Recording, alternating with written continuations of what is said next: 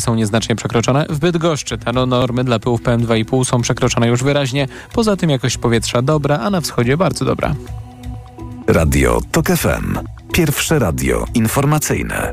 Sponsorem magazynu EKG jest japońska firma Daikin, producent pomp ciepła, klimatyzacji i oczyszczacze powietrza www.daikin.pl. Sponsorem programu jest organizator międzynarodowych targów kolejowych Traco. Szczegóły na tracoexpo.com. EKG.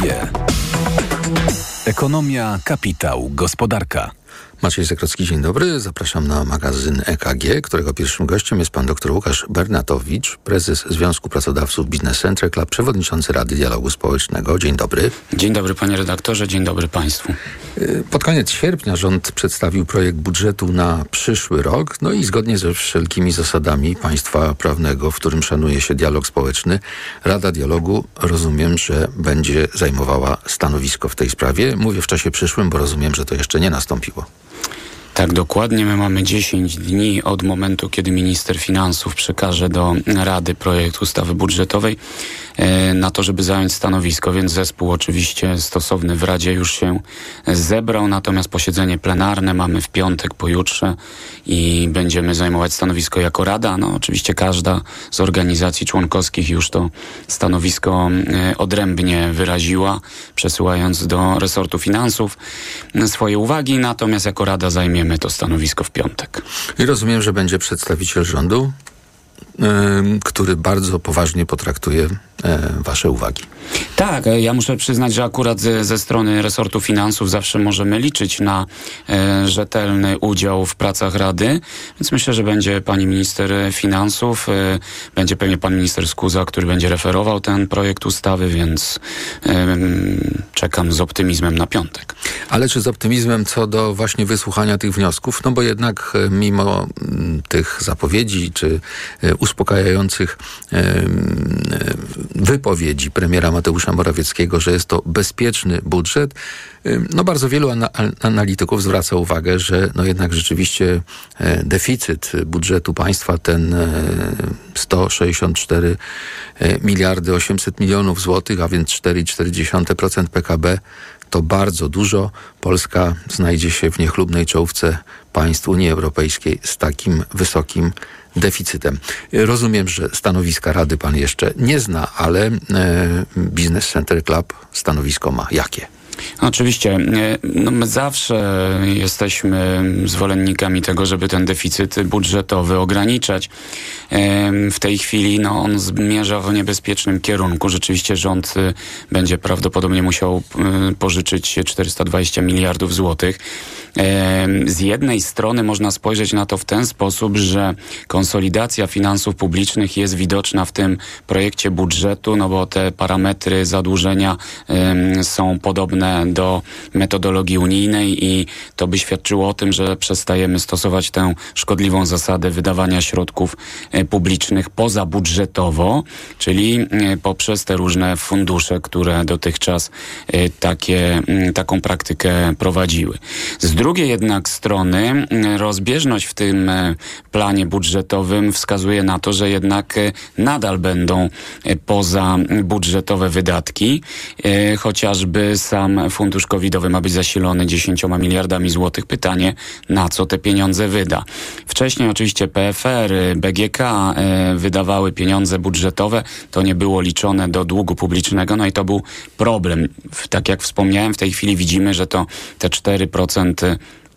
zadłużenia, to pokazuje, że y, ta metodologia i polska i unijna tutaj się pokrywają, no i jeżeli ta konsolidacja by nastąpiła, byśmy witali to z zadowoleniem, natomiast no właśnie diabeł tkwi w szczegółach. Zobaczymy, co usłyszymy w piątek. Nas najbardziej niepokoi fakt, że rząd będzie musiał pozyskać finansowanie y, zarówno tego konkretnego zadłużenia, o którym mowa w projekcie ustawy budżetowej, y, jak i będzie musiał uzyskać finansowanie do obsługi już istniejącego zadłużenia. No i to jest bardzo niebezpieczne dla naszych finansów ze względu na to, że ta podaż, którą my oferujemy tych instrumentów finansowych, obligacji skarbowych, które inwestorzy zagraniczni mieliby kupować jest tak duża, że dochodzimy do momentu, kiedy to właśnie oni zaczynają dyktować warunki, na których te e, obligacje kupią. No i w związku z tym o, oczekują większego e, zysku, wynagrodzenia za ryzyko, które ponoszą. Pamiętajmy, że już w ubiegłym roku ten nasza rentowność naszych obligacji doszła do 9%, to jest bardzo drogo. No i jeżeli to tak dalej pójdzie, a zadłużamy się ciągle, no to obsługa zadłużenia będzie coraz większym takim kamieniem u szyi naszej gospodarki. Sama pani minister finansów Magdalena Życzkowska chyba wczoraj w jakimś wywiadzie przyznała, że e, ten deficyt spowoduje najprawdopodobniej, że Polska zostanie objęta na początku przyszłego roku tą unijną procedurą nadmiernego deficytu. Jednocześnie tak jakby trochę bagatelizując e, sam ten e, akurat fakt, zwróciła uwagę, że około 20 państw członkowskich Unii może znaleźć się w tej procedurze. No, że to są wszystko ciągle jeszcze skutki tego wychodzenia właśnie z kryzysu popandemicznego y, i y, kiedy to rządy państwa no, pompowały, jak to się mówiło potocznym językiem, sporo pieniędzy, aby podtrzymać gospodarkę w tym trudnym okresie powinniśmy się przejąć tą ewentualną procedurą nadmiernego deficytu, czy rzeczywiście nie? No, oczywiście jest to prawda, co pani minister powiedziała, że są to konsekwencje wciąż wychodzenia z pandemicznych zawirowań. Natomiast ja bym zwrócił uwagę również na to, że te kraje, które są objęte tą procedurą deficytową e, Komisji Europejskiej. To są często gospodarki znacznie silniejsze od naszej, które to gospodarki Polska goniła do tej pory z dużym powodzeniem, mając wysoki wzrost PKB na przestrzeni ostatnich dekad. W tej chwili, jak wiemy, to, PKB będzie mm, e, znacznie niższe, bliskie wręcz zeru i to powoduje, że my przestajemy gonić te rozwinięte gospodarki unijne. E, w związku z tym to nie jest tak, jak na przykład przykład mówi prezes Kaczyński, że za 20 lat będziemy na poziomie Niemiec. No bylibyśmy pewnie, gdybyśmy gonili z takim samym powodzeniem jak dotychczas, no ale widać, że ta gospodarka jest na bardzo mocno zaciągniętym ręcznym hamulcu i gonić tak szybko nie będziemy, więc ja bym się nie cieszył, że te, doby, te, te e, wysoko rozwinięte kraje są również objęte e, tą procedurą, bo my powinniśmy je gonić, a nie siedzieć e, w oślej ławce razem z nimi. I druga kwestia. Zdecydowana większość tych krajów, o których mowa, zresztą zdecydowana większość krajów unijnych, korzysta ze środków KPO, y, które to środki, jak wszyscy wiemy, były przeznaczone, są przeznaczone na y, poprawianie sytuacji gospodarczej związanej z problemami pandemicznymi. Więc to my, jako jeden z naprawdę bardzo niewielu krajów unijnych, nie korzystamy z tych środków na własne życzenie. No i to jest ogromny problem, bo moglibyśmy pewnie dzięki tym środkom uniknąć tej procedury nadmiernego zadłużenia i prawdopodobnie projekt budżetu na przyszły rok też by inaczej wyglądał, bo ogromnym problemem naszej gospodarki jest brak inwestycji. E, swego czasu premier Morawiecki w słynnej strategii na rzecz odpowiedzialnego rozwoju deklarował, że inwestycje dobiją do poziomu 25% PKB. Mamy je na poziomie 16%. No to jest przepaść i bardzo mocno by tutaj się przydały środki z KPO. E, one się nam należą wszystkim jako obywatelom, jako przedsiębiorcom polskiej gospodarce i prawdopodobnie wpłynęłyby, znaczy nawet nieprawdopodobnie, tylko na pewno wpłynęłyby korzystnie na poziom inwestycji i również na e, stan polskiego budżetu. No właśnie, ale jesteśmy w okresie kampanii wyborczej i można było po prezentacji właśnie tych założeń budżetu na przyszły rok znaleźć wiele takich e, komentarzy, pytań właściwie, ale czy my wiemy w ogóle o czym rozmawiamy? Niektórzy wręcz twierdzą, że ten projekt budżetu jest e, fikcją, bo po jego publikacji zaczęły się przecież pojawiać e, no, różnego rodzaju wyborcze obietnice, no, które wiadomo, że będą też kosztować. No już pomijam, że mówiąc o 14 emeryturze, pan prezes pomylił brutto z netto, tak, ale, ale mówiąc już poważnie, e, no to wiemy, że czas kampanii wyborczej to czas obietnic, e, często bardzo kosztownych. E, wczoraj mogliśmy poznać takie wstępne podsumowanie propozycji czy kosztu e, obietnic wyborczych poszczególnych e, tych ważnych graczy e, w nadchodzących wyborach. Mm, Koalicja Obywatelska ponad 80 miliardów, Prawo i Sprawiedliwość 115 miliardów 600 milionów, Trzecia Droga 125,6 miliardów, Konfederacja 190 prawie, Lewica 227. No i teraz właściwie niezależnie od od tego, kto wygra te wybory, y, no pytanie jest oczywiście takie, jak należy w takim razie traktować budżet. Przygotowywany, pamiętajmy, przez obecną ekipę rządzącą.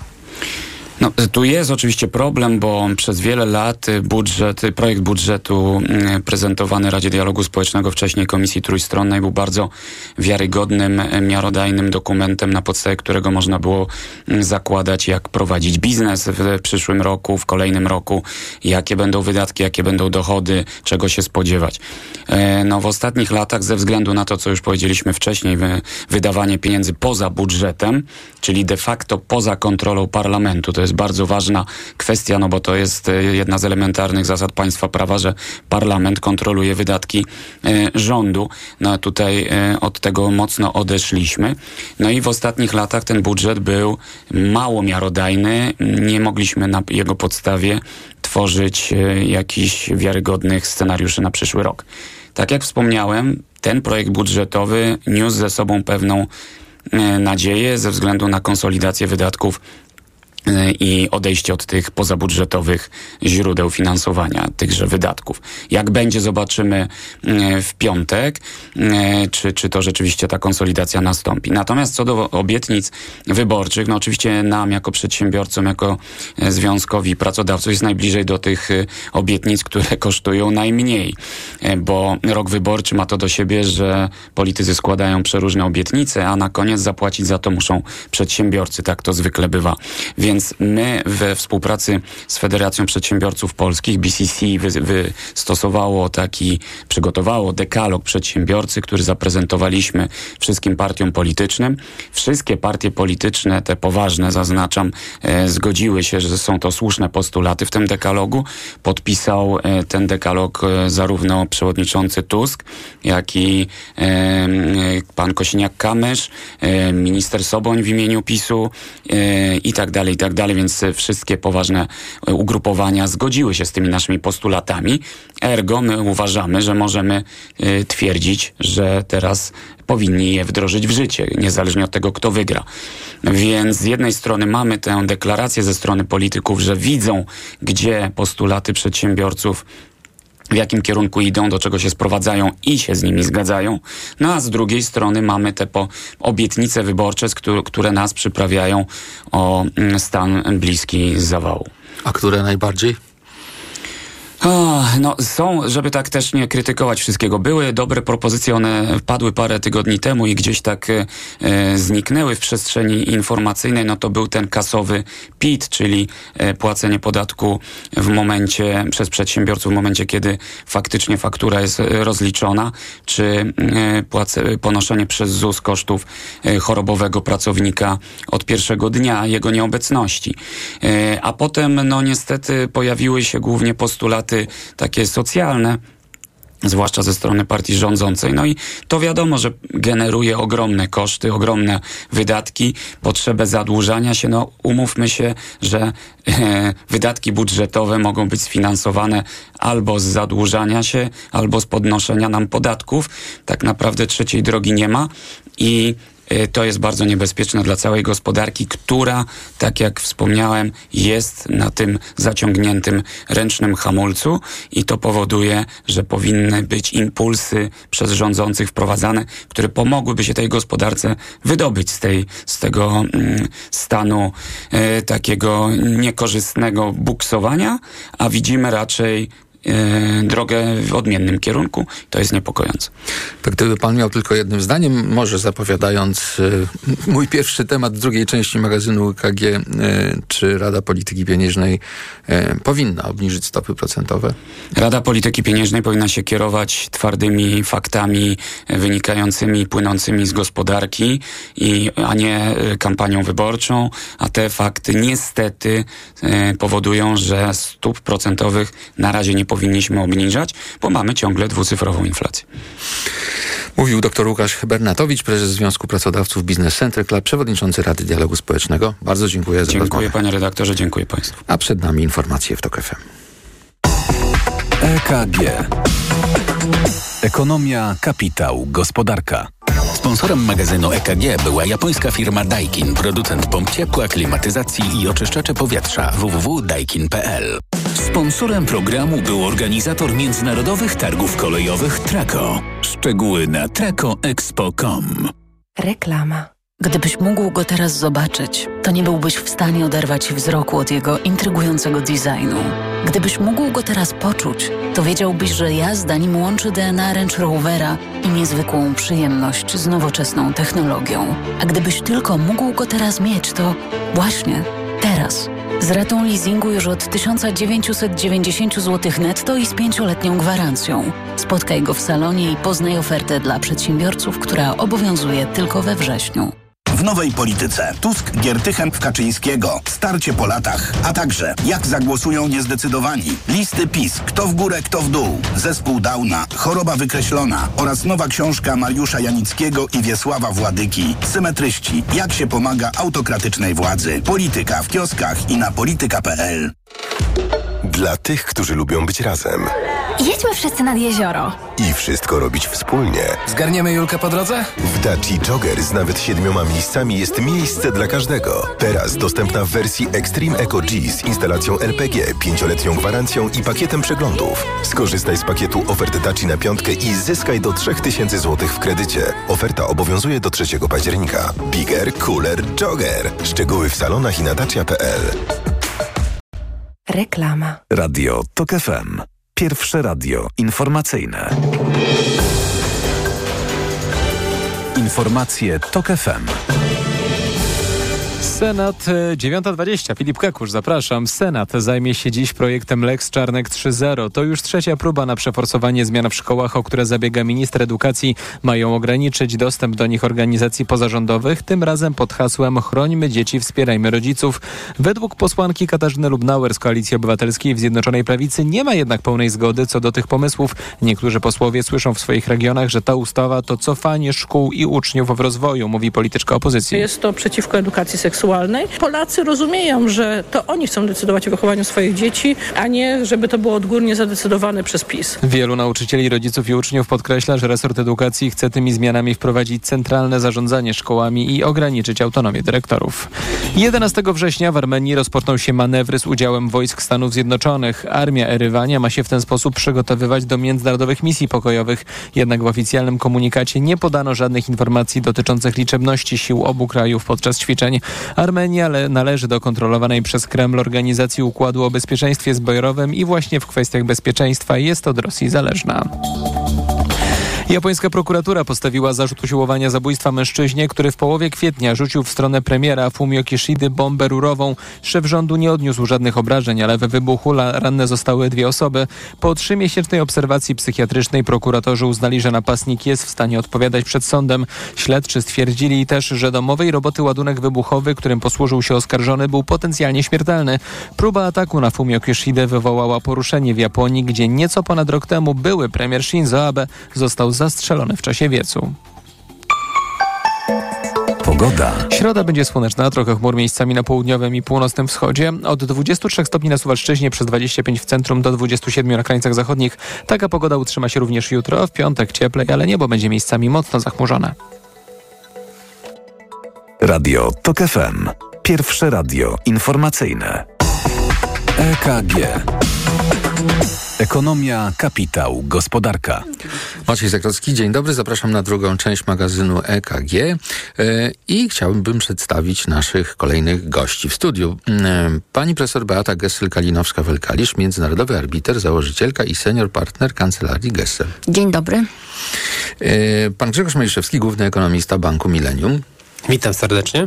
I połączeni jesteśmy też z panią Anną Wichą, prezeską Polskiego Forum HR. Dzień dobry. Dzień dobry. Cieszę się, że się dobrze słyszymy.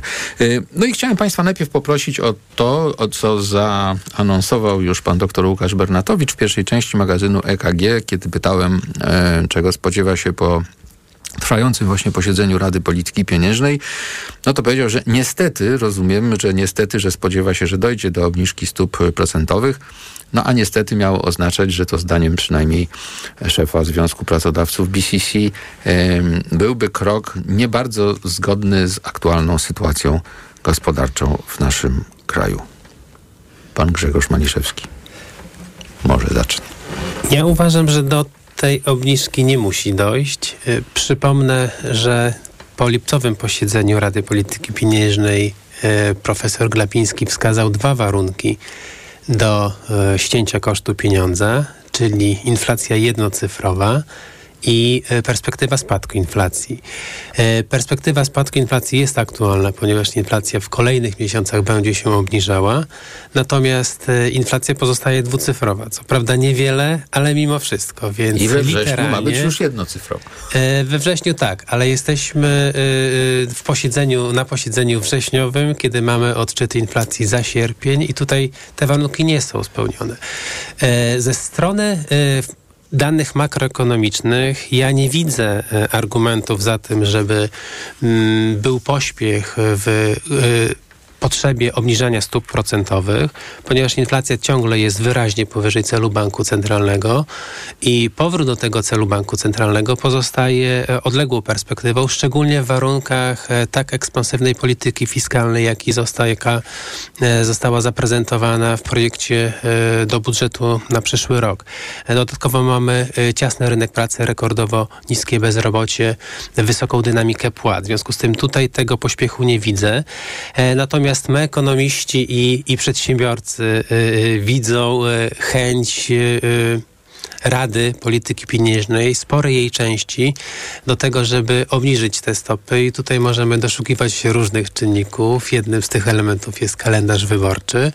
E, dlatego też e, ekonomiści również zakładają, że e, te stopy spadną. E, natomiast niezależnie od tego, czy będzie to wrzesień czy październik, e, to ta perspektywa obniżek stóp procentowych jest już no bardzo bliska, tak? Więc e, te stopy będą obniżane. Natomiast też y, ja uważam, że te obniżki stóp procentowych, które nas czekają, one powinny być dozowane ostrożnie, ponieważ ciągle jest dużo niepewności co do ścieżki spadku inflacji, przede wszystkim w przyszłym roku, ponieważ inflacja obecnie spada z tego względu, że ustępują szoki na rynku energii, na rynku żywności, które w ubiegłym roku wybuchły po e, napadzie Rosji na Ukrainę. Teraz te czynniki związane z surowcami energetycznymi przede wszystkim ustępują. E, natomiast e, to tempo tempo spadku inflacji y, wyhamuje tak naprawdę w przyszłym roku i y, będzie bardzo trudno y, obniżyć inflację do celu banku centralnego w warunkach właśnie ekspansywnej polityki fiskalnej i w momencie, kiedy Rada zacznie szybko obniżać stopy. Ja tylko jeszcze przypomnę tak na koniec, żeby nie przedłużać, e, że ostatnia projekcja e, banku centralnego e, z lipca E, wskazywała, że inflacja wróci do celu, czyli zbliży się tak naprawdę do 3,5% dopiero e, pod koniec 2025 roku e, i ta projekcja jest robiona przy założeniu stabilnych stóp procentowych. Związku z tym, jeśli te stopy procentowe obecnie zostaną ścięte, to powrót inflacji do celu będzie jeszcze trudniejszy. No jeśli chodzi o te surowce energetyczne, oddając Pani głos, no to akurat pojawiły się najnowsze dane Eurostatu. Na koniec czerwca 2023 roku udział importu rosyjskiej ropy przez kraje Unii spadł z 29,2 tak było w 2021 roku, do 2,3%, gazu z 38,5 do 12,9, węgla z 45% do zera. E, bardzo proszę pani profesor. Ja tylko chciałam powiedzieć, że to była bardzo wyczerpująca analiza i tutaj musiałabym nic dodać, nic ująć. Ja może tylko zwrócę na dwa aspekty uwagę. Po pierwsze, że jak, jak, na, jak dla mnie jako y, odbiorcy tych informacji, ym, opinii, prognoz, y, jest po prostu widoczny taki rozdźwięk, że wszyscy eksperci mówią, będzie obniżka stop procentowych, ale z drugiej strony jest to bardzo niekorzystne zjawisko, ponieważ wszystkie e, aspekty ekonomiczne właściwie nie powinny na to pozwalać. I to jest taki... To się nazywa prymat bardzo- polityki nad ekonomią. tak. E, A druga rzecz jest taka, że e, jeżeli chodzi o te jeszcze aspekty, które powinny wskazywać na to, że należy z dużą ostrożnością podchodzić do obniżki stóp procentowych, no to są też takie kwestie jak wygaszanie tarcz antyinflacyjnych. Nie wiadomo, co będzie. Nawet pani minister powiedziała, że no niekoniecznie musimy je wygaszać w przyszłym roku. No, ale może ale, wygasimy. ale na pytanie, a dlaczego tego nie ma w budżecie? No bo poprzednio też nie było w budżecie. To tak jest jeszcze kolejny taki wątek w tej całej dyskusji. E, druga sprawa, e, podwyżka no 800 plus. E, nie wiem, czy pan, mm, czy Rada Polityki Pieniężnej robiła taką sobie symulację, co będzie przy tych 800 plus a propos inflacji. Trzecia kwestia to jest podwyższenie płacy minimalnej. Te wszystkie aspekty są brane pod uwagę przez ekspertów, natomiast mam takie poczucie, że nie są brane przez tych, którzy powinni o tym decydować. Mhm. Pani Anna Wicha jeszcze, bardzo proszę. No ja myślę, że zgodzę się tutaj z, z moją przedmówczynią. Rzeczywiście te wszystkie transfery socjalne, które y, albo już się skonsumowały, albo za chwilę się skonsumują, będą miały absolutnie negatywny wpływ na, na inflację. I myślę, że to powinno powstrzymać e, w tej chwili e, decydentów przed, przed obniżaniem stóp procentowych. Mimo wszystko mam nadzieję, że to ekonomia zwycięży nad polityką przynajmniej w tym miesiącu. Mhm. I jeszcze pan Grzegorz Majszewski chciał Tak, coś jest dodać. bardzo ciekawa uwaga, która tutaj pana, na którą e, pani profesor zwrócił uwagę, że jest ten bardzo duży dysonans pomiędzy e, tym, co jest oczekiwane, a później jak jest to tłumaczone, że generalnie e, e, mamy świadomość, że ta obniżka stóp procentowych może nastąpić, natomiast e, mamy też świadomość, że ona nie powinna nastąpić. I, i, to mi pokazuje troszeczkę, jak, jak postrzegana jest wiarygodność banku centralnego, tak? Bo, profe, bo na konferencji prezesa Glapińskiego w lipcu jasno były określone warunki zacięciem stóp procentowych.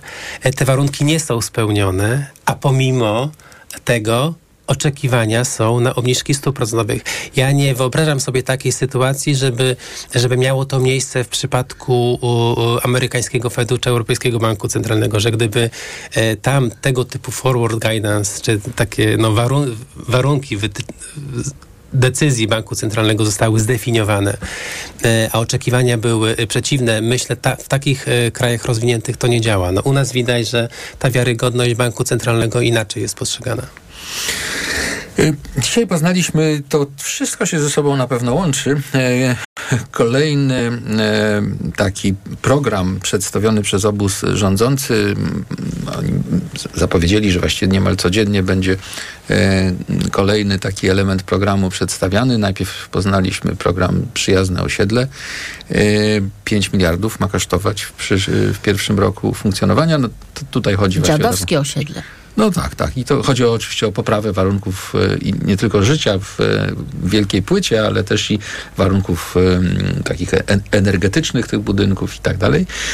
No potem dowiedzieliśmy się, że będzie znacznie lepiej wyglądało wyżywienie w szpitalach, a dzisiaj dowiedzieliśmy się, że teraz wszystkie właściwie sklepy będą miały za zadanie dostarczyć swoim konsumentom produkty, z z których dwie trzecie owoców, warzyw, produktów mlecznych, mięsnych, pieczywa ma pochodzić od lokalnych dostawców. Przedstawił ten program pod nazwą Lokalna Półka pan Jan e, Ardanowski. E, No i oczywiście krótki komentarz Państwa poproszę, bo mm, no, można by od razu zadać parę pytań, tak? E, Jak to ma w praktyce wyglądać, jak te dwie trzecie wyliczyć, czy na poziomie każdego sklepu tak ma być i tak dalej, i tak dalej, Pani Profesor. To ja powiem, zacznę od tego, że po pierwsze pan y, Kołodziejczak wyrzucał różne produkty w różnych miejscach publicznych po to, żeby protestować przeciwko polityce, jaka była prowadzona wobec lokalnych dostawców. Lokalnych mówię polskich. Znaczy, bo y, tak jak tutaj rozmawialiśmy w przerwie, co to znaczy lokalny, to też jeszcze nie wiadomo i, y, i to jest jakby bardzo ważna kwestia.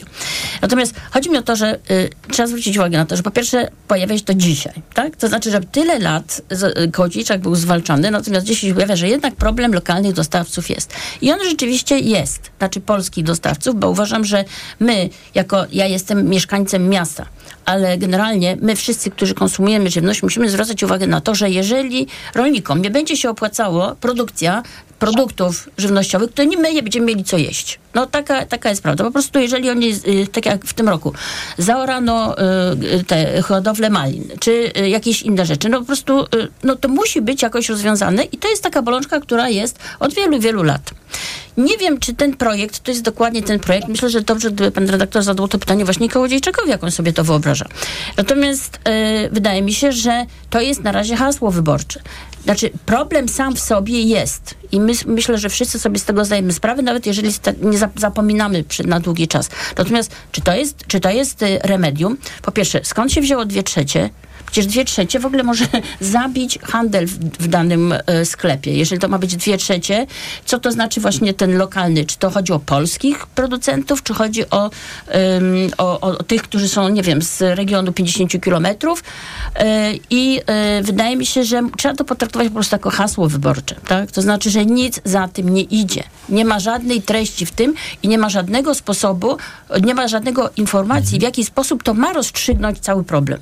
Ja, ja mógłbym powiedzieć, że w ogóle w tych pierwszych zaproponowanych obietnicach jest bardzo dużo unijnej polityki, co powinno mnie cieszyć, no bo przyjazne osiedle to jest właściwie realizacja unijnego programu właśnie rewitalizacji e, wielu osiedli, poprawy efektywności energetycznej budynków. Ale to się na dzieje co zresztą podobno. tak. I to się dzieje na- i na to są na tak zwane unijne lokalnym, pieniądze, tak. też w KPO, którego my niestety nie mamy. No a lokalna półka to jest nic innego jak roz, takie no, może skonkretyzowanie do poziomu jednego e, e, tematu całej strategii unijnej e, wspólnej polityki Ale rolnej od pola do stołu, tak? Ale myślę, że najbardziej kuriozalny to jest program Dobry Posiłek. Naprawdę. Y, Jak y, y, rozmawia się z ludźmi w szpitalu, to znaczy co, że jak ja dostanę plasterek szynki, a w związku z tym y, nie będę miała, przecież tam nie ma pieniędzy na podstawowe procedury medyczne. No, a szpitale są zadłużone. Czy mm, może pani Anna Wicha, tak mamy jakieś minuty w tej części? E, To może, to może krótko na jeszcze je- kilka aspektów bym zwróciła uwagę. Kwestia atrakcyjności cenowej. Pytanie, czy rzeczywiście w tej chwili, jak rozumiem, supermarkety mają w swoim jakby ideale, przekazie to, żeby sprzedawać towary maksymalnie jak najtaniej. Widzimy to w, w różnych angażujących reklamach. Natomiast pytanie, czy jeżeli będzie taki mus, żeby rzeczywiście korzystać z dwóch trzecich e, towarów e, z lokalnych, od lokalnych producentów żywności, czy tutaj będzie to atrakcyjne dla finalnego konsumenta. To tylko jedno z moich wątpliwości. Poza tym e, pytanie, czy polscy rolnicy, producenci żywności są przygotowani do tego, żeby negocjować e, z supermarketami w taki sposób, e, w jaki, w jaki supermarkety robią to w tej chwili. E, Tutaj oczywiście moje wątpliwości, co to znaczy lokalny, regionalny, podobnie jak, e, jak to usłyszeliśmy przed chwilą. No i oczywiście nie ma konsekwencji. Co jeśli nie? Co jeśli ten, te dwie trzecie, oczywiście jakkolwiek liczone, czy według półki, czy według towaru, czy według profilu żywnościowego typu mięso m, e, m, kształtowane w całości, co jeśli ten wymóg nie zostanie e, dopełniony? Jakie będą konsekwencje dla, dla hipermarketów czy supermarketów, których jest e, na naszym rynku no, relatywnie dużo? No może te wyjawienia, wyjaśnienia wkrótce się pojawią, ale na pewno wkrótce pojawią się informacje w Radiu TOK FM, po których wrócimy do magazynu EKG. EKG. Ekonomia, kapitał, gospodarka. Autopromocja. Fundacja TOK FM i Outriders przedstawiają Reportaż Wyrwa o edukacji w czasie wojny. Z jakimi problemami zmagają się ukraińscy uczniowie, ich rodzice i nauczyciele? Każdego dnia w Polsce i w Ukrainie. Wyrwa o edukacji w czasie wojny. Całego reportażu posłuchaj na tokefm.pl ukośnik wyrwa lub w aplikacji mobilnej Tok FM. Wyrwa. Autopromocja. Reklama. RTV Euro AGD. Rewelacja! Teraz zyskaj 100 zł rabatu za każde wydane 1000. Tylko w euro. Promocja na cały asortyment. Kup jeden produkt i zyskaj rabat. Lub dobierz kolejny i zyskaj jeszcze większy. Aż do 2000 zł. Rabat naliczamy od razu. Promocja nie dotyczy przedsprzedaży, usług i kart podarunkowych. Tylko do 12 września. I dodatkowo do 40 rat 0% na cały asortyment. RRSO 0%. Szczegóły i regulaminy w sklepach i na euro.com.pl Proszę, pana nowe okulary. Dziękuję, ale i tak będę brać Maxiluten, który pani mi poleciła. I bardzo dobrze. Maxiluten zawiera wysoką dawką luteiny i składniki wspierające wzrok, cynk i wyciąg z róży stulistnej. Chociaż w pana wieku jeszcze lepszy będzie suplement diety Maxiluten Cardio. O, wspiera prawidłowe widzenie i dodatkowo dzięki wyciągowi z głogu wspomaga układ krążenia. Z całego serca polecam panu Maxiluten Cardio. Aflofarm. Gdybyś mógł go teraz zobaczyć, to nie byłbyś w stanie oderwać wzroku od jego intrygującego designu. Gdybyś mógł go teraz poczuć, to wiedziałbyś, że jazda nim łączy DNA Range Rovera i niezwykłą przyjemność z nowoczesną technologią. A gdybyś tylko mógł go teraz mieć, to właśnie teraz. Z ratą leasingu już od 1990 zł netto i z pięcioletnią gwarancją. Spotkaj go w salonie i poznaj ofertę dla przedsiębiorców, która obowiązuje tylko we wrześniu.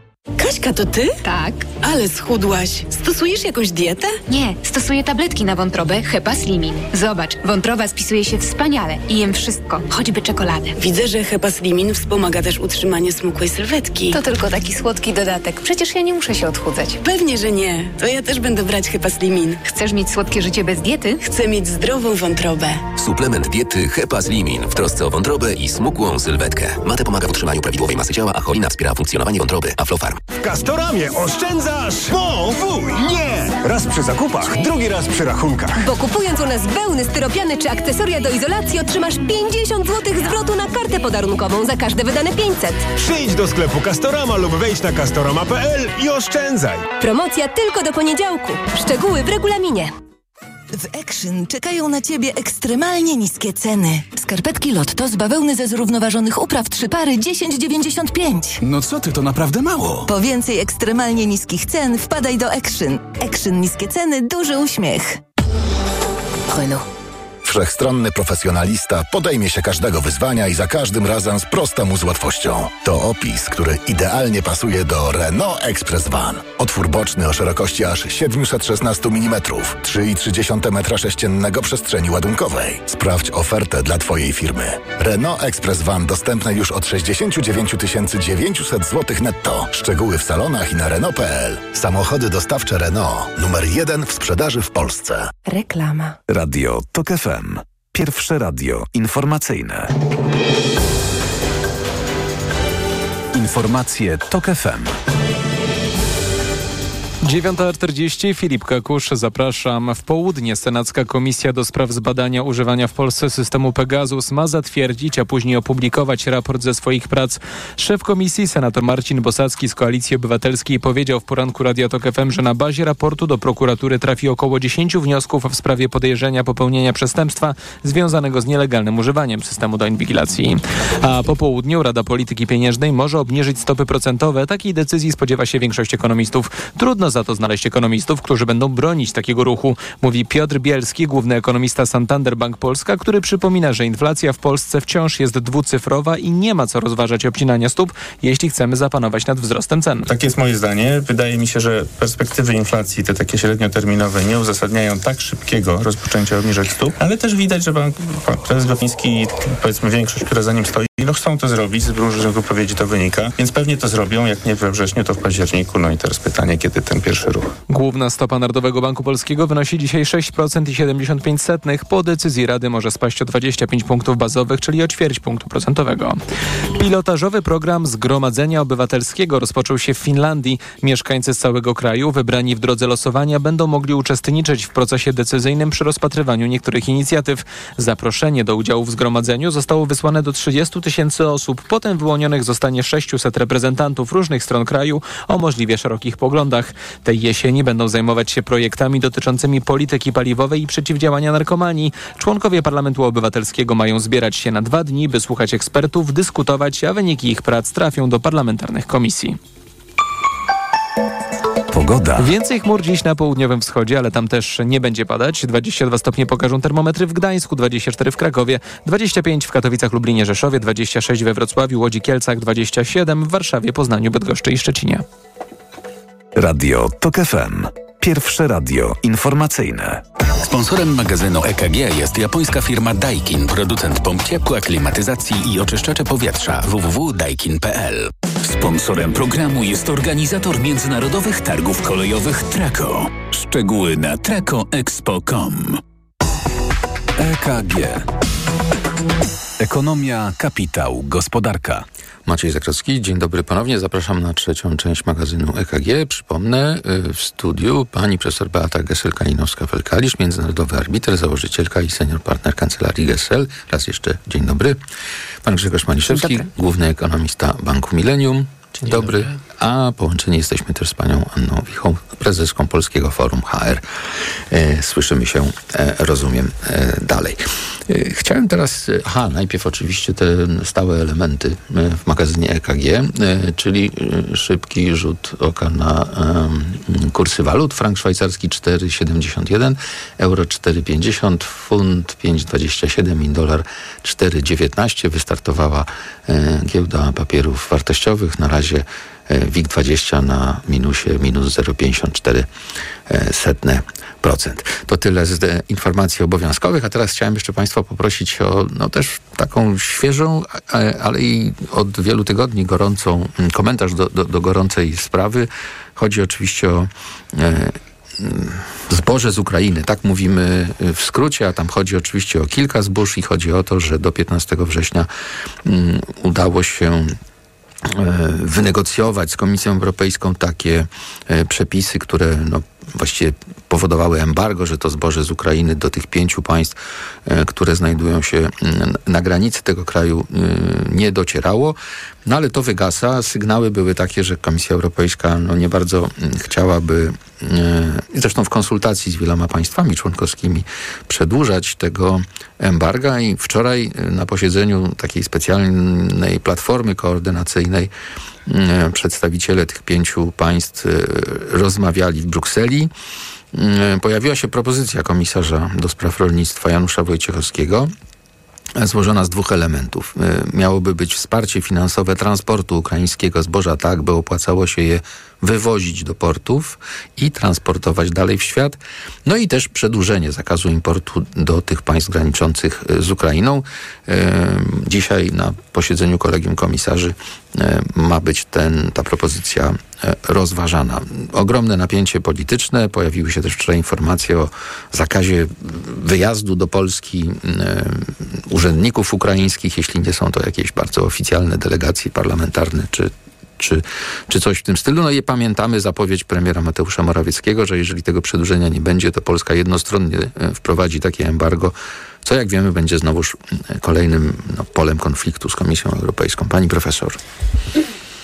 Z importem zboża jest, są dwa y, zasadnicze problemy. Mianowicie pierwszy problem jest taki, że my sami mamy nadprodukcję zboża, Polska, czyli jakby kupowanie zboża, znaczy absorpcja na rynku wewnętrznym to jest duży problem dla naszych producentów, które, bo tam to zboże jest tańsze. Druga kwestia, gdyby mówić tylko o tranzycie tego zboża, to my mamy bardzo duży problem, jeżeli chodzi o logistykę, to znaczy przepustowość portu, przepustowość linii kolejowych itd., itd. W związku z tym ta propozycja, która pada y, ze strony pana Wojciechowskiego, żeby dofinansować transport, to jest tylko jakby takie 5% odpowiedź na nasze problemy. Bo ja myślę, że my powinniśmy zaangażować się w transfer tego zboża, bo to są i pieniądze, i wsparcie Ukrainy. Natomiast my musimy zainwestować w środki transportu i w porty. Yy, I tego rozumiem w tej propozycji nie ma, bo jeżeli tak, to my powinniśmy pójść do Unii Europejskiej i powiedzieć, to słuchajcie, no to bardzo poprosimy tutaj o wsparcie, bo my bardzo chętnie, tylko że my nie mamy takiej przepustowości, bo nie mamy.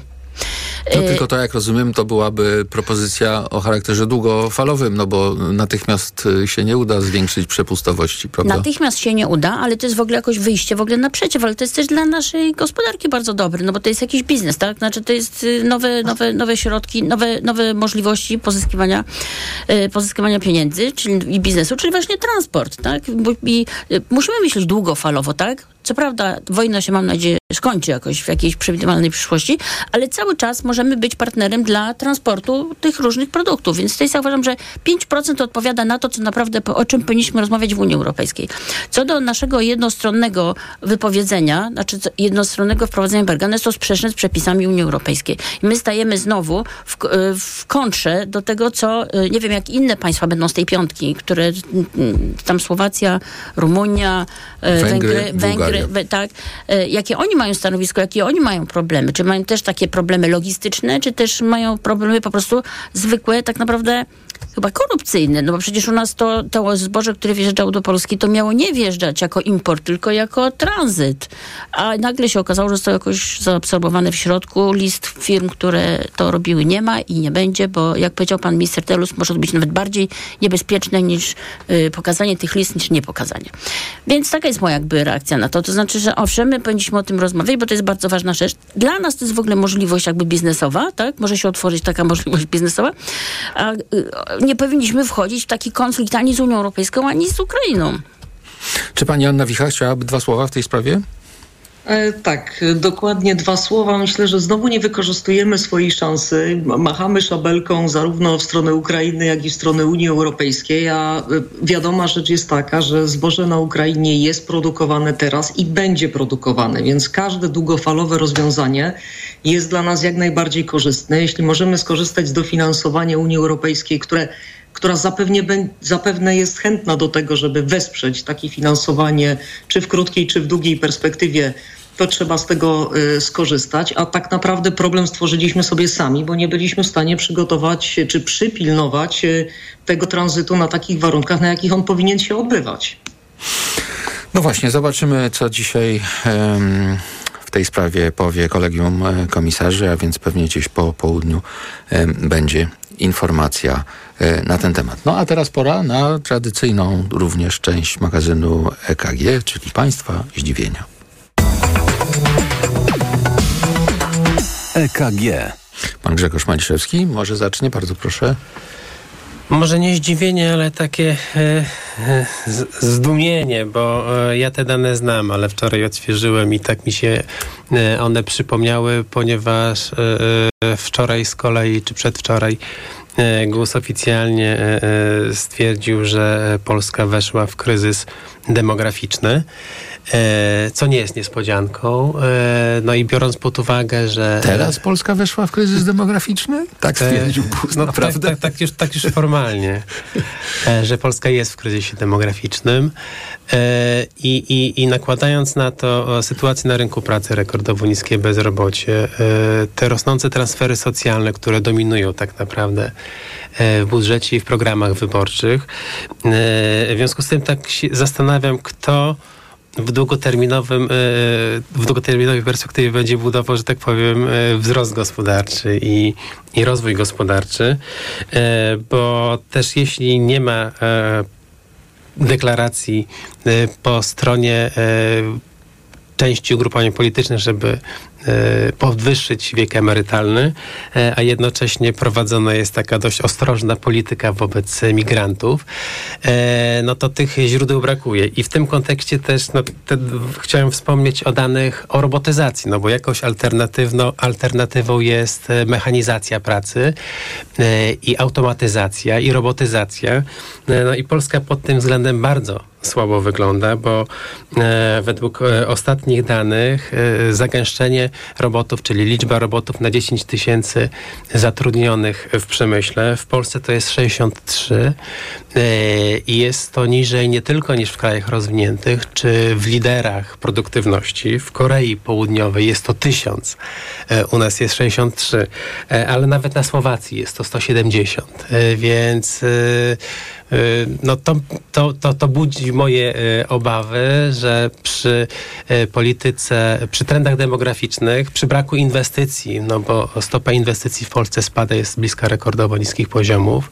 I znowu przy... wejdę słowo, wraca brak KPO, bo tam akurat też są pieniądze na właśnie cyfryzację i robotyzację. I brakuje takich priorytetów i, i tematów w dyskusji, również wyborczej, o tym, jak budować wzrost gospodarczy w długim terminie, jak unowocześniać gospodarkę, e, no bo póki co e, ta dyskusja koncentruje się na transferach e, społecznych, no one budują wzrost gospodarczy tylko w krótkim terminie, więc e, w tym kontekście e, właśnie te dane o robotyzacji no są dla mnie, one były już wcześniej, jak je widziałem, e, niepokojące, ale tutaj no widać, że tej poprawy nie ma e, i to z punktu widzenia długoterminowego, długoterminowej perspektywy wzrostu gospodarczego wygląda nie, nie, e, naprawdę niepokojąco. Pani Anna Wicha? Tak, ja bym chciała się podzielić e, taką informacją z prasy amerykańskiej, z rynku, e, z rynku HR-owskiego. Pojawił się nowy trend zawodowy określony mianem pracy leniwej albo pracy dla leniwej dziewczyny. Pamiętamy e, Dlaczego zapewne... dziewczyny akurat? No takie akurat tłumaczenie na social mediach. Po erze wielkiej rezygnacji w trakcie COVID-u, czy po, potem po tak zwanym e, mm, quiet quittingu, czyli, czyli takim wycofaniu się z pracy, takim powiedzmy takiej pracy na, e, na, na zasadzie włoskiego strajku, robię tylko to, co muszę, nie angażuję się specjalnie w e, wiele innych takich rzeczy, które, które praca mi umożliwia. Teraz mamy tak zwaną leniwą pracę. Trend zawodowy, który odnosi się do pracy o niskim poziomie stresu, ale jednocześnie o dosyć dobrym e, wynagrodzeniu.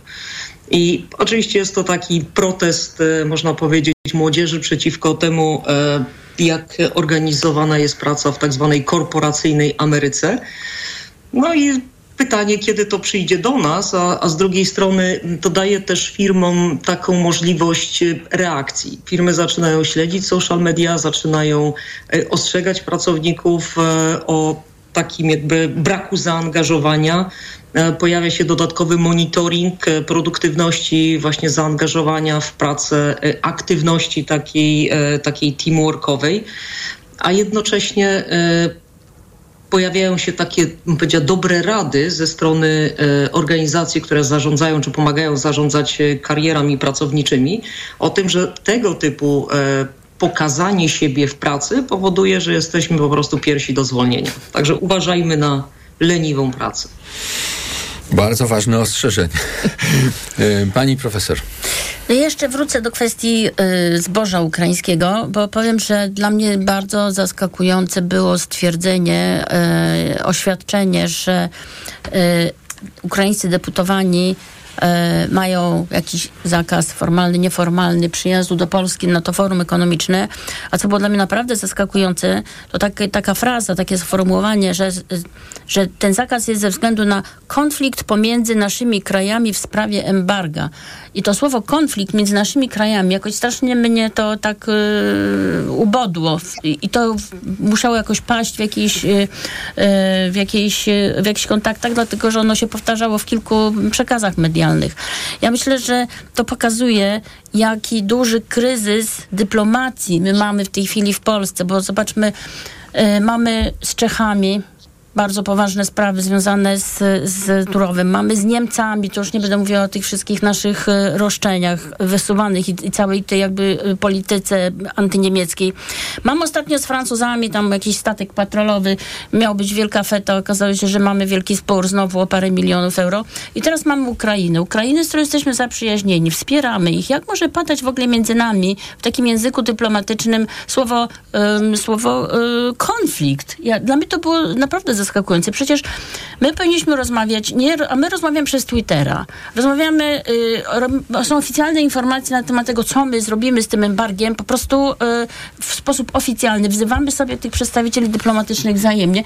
To się po prostu nie powinno tak odbywać. To jest kwestia pewnego rozważenia za i przeciw różnych spraw i dla doraźnych zysków politycznych po prostu z, y, za, no, mm, zamiera między nami no, to normalna dyplomatyczna praca. No, od czasów obchodów e, rocznicy rzezi wołyńskiej widzimy wyraźnie zmianę języka e, w naszym obozie władzy. Nawet się pojawiła wypowiedź chyba wiceministra spraw zagranicznych, że od przyjęcia przez Ukrainę polskiego stanowiska w sprawie Wołynia uzależnimy zgodę na członkostwo Ukrainy w Unii Europejskiej. Więc no niestety, znowuż mamy pani profesor prymat polityki nad e, chyba w tym wypadku już też zdrowym rozsądkiem. Bardzo Państwu dziękuję. Byli z nami dzisiaj pani profesor Beata Gessel-Kalinowska-Kalisz, międzynarodowy arbiter, założycielka, senior partner kancelarii Gessel. Dziękuję bardzo.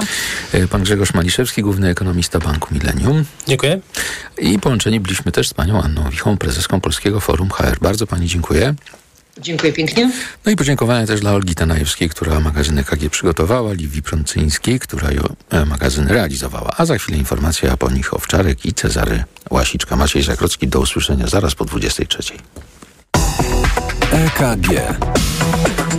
Ekonomia, kapitał, gospodarka.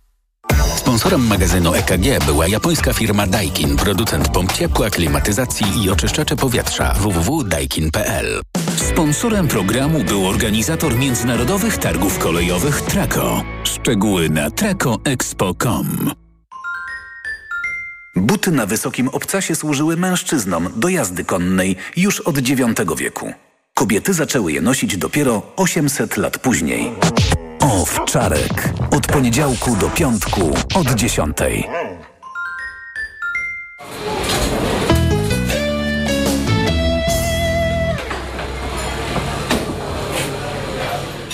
Reklama.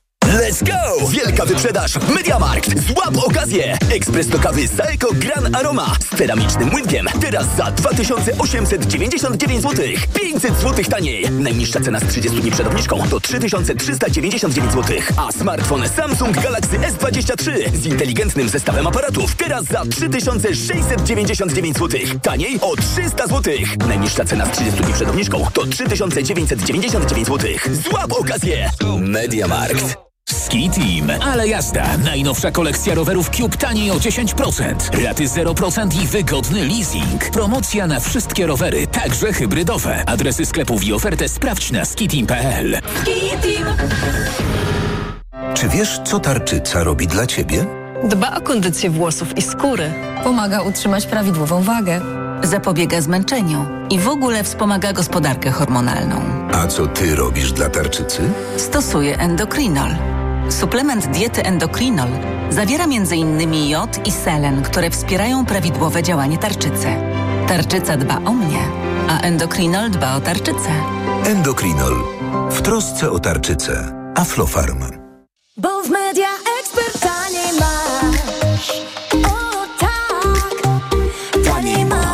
Mega okazje w Media Expert. Na przykład automatyczny ekspres Siemens. Mleczna kawa za jednym dotknięciem. Najniższa cena z ostatnich 30 dni przed obniżką 3099 zł. Teraz za jedyne 2699. Z kodem rabatowym taniej o 400 zł. Bo w media ekspert taniej masz. Reklama. Radio TOK FM.